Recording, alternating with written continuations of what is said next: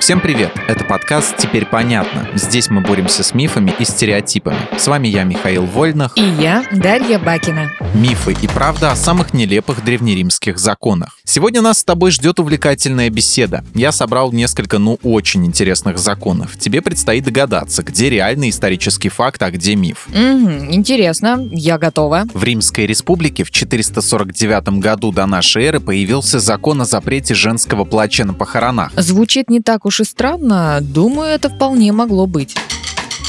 Так и есть то есть было. Это не миф. До 449 года до нашей эры женщинам, в отличие от мужчин, проливать слезы не только не запрещалось, но и настоятельно рекомендовалось. Чем больше рыдающих римлянок было на похоронах, тем более уважаемым человеком считался покойник. На церемонию погребения особенно важных шишек их родственники даже нанимали профессиональных плакальщиц для имиджа. Но к 449 году до нашей эры плакальщицы, превращавшие каждые похороны в балаган, так достали римлян, что те внесли в законы 12 таблиц, первый и главный источник права Древнего Рима, указ о запрете женских слез на похоронах. Женщины не должны во время похорон рвать лицо ногтями и не должны они издавать громких криков, оплакивая мертвых. Запрет, конечно, забавный, но вот интересно, кто-то вообще соблюдал его исполнение? Конечно, соблюдался он так себе, потому что каждую расплакавшуюся родственницу не вычислишь, да и у правоохранительных органов Рима были занятия поважнее. Тем не менее, закон о запрете плача на похоронах просуществовал, видимо, аж до 27 года до нашей эры. Ясно. А там, видимо, и 12 таблиц отменили, и республику на империю поменяли. А вот тебе еще интересный факт о нелегкой женской доле в Римской республике. У римлян, по крайней мере с 451 года до нашей эры, существовало юридическое понятие «оккупатио» — приобретение права собственности на бесхозную вещь. То, чем ты владел на протяжении определенного периода, становилось твоим. В современную юриспруденцию эта практика перекочевала под названием «приобретательная давность». На женщин это правило тоже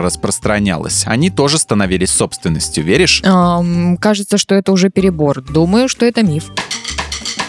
Это не миф, а факт. Когда женщина сожительствовала с мужчиной в его доме, это важно, в течение года она становилась его супругой и его собственностью. Да ладно, прям собственностью? Это что, чтобы собственностью не стать, из дома периодически уходить нужно? А ты сообразительная. В законах 12 таблиц упоминалась лазейка. Любая женщина, которая не хочет, чтобы ее брал в жены мужчина, должна отсутствовать три ночи подряд каждый год в его доме и таким образом ежегодно прерывать право собственности. Женщина ночевала три ночи подряд не дома, счетчик сбрасывался, и она снова становилась свободным человеком, а не принадлежностью мужа. Вот это да! Ладно, давай финальный вопрос тебе. Правда или миф то, что император Калигула сделал консулом своего коня? М -м, у них, в смысле у римлян, женщины собственностью мужчин могли стать, чего уж говорить про распущенность и вседозволенность римских владык. Так что думаю, что это правда.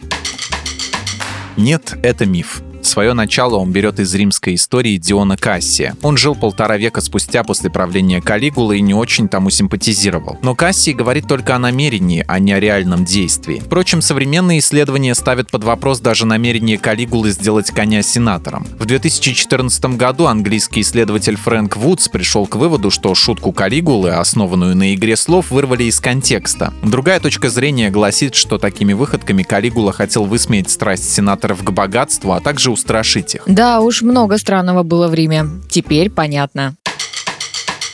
В этом выпуске мы использовали материал Дмитрия Сашко и статью Андрея Вдовенко и благодарим авторов за классное разоблачение популярных мифов. Полная версия текстов на сайте Лайфхакера. Подписывайтесь на подкаст «Теперь понятно» на всех платформах, чтобы не пропустить новые эпизоды. Ставьте ему лайки и звездочки. Это помогает узнать о нас новым слушателям. Свои впечатления о выпуске оставляйте в комментариях или отзывах в приложении. А еще в описании вы найдете ссылку на наш опрос. Пройдите его, чтобы мы могли лучше узнать о вас, ваших предпочтениях и стать еще лучше. И помните, что новая порция разоблачений уже на подходе.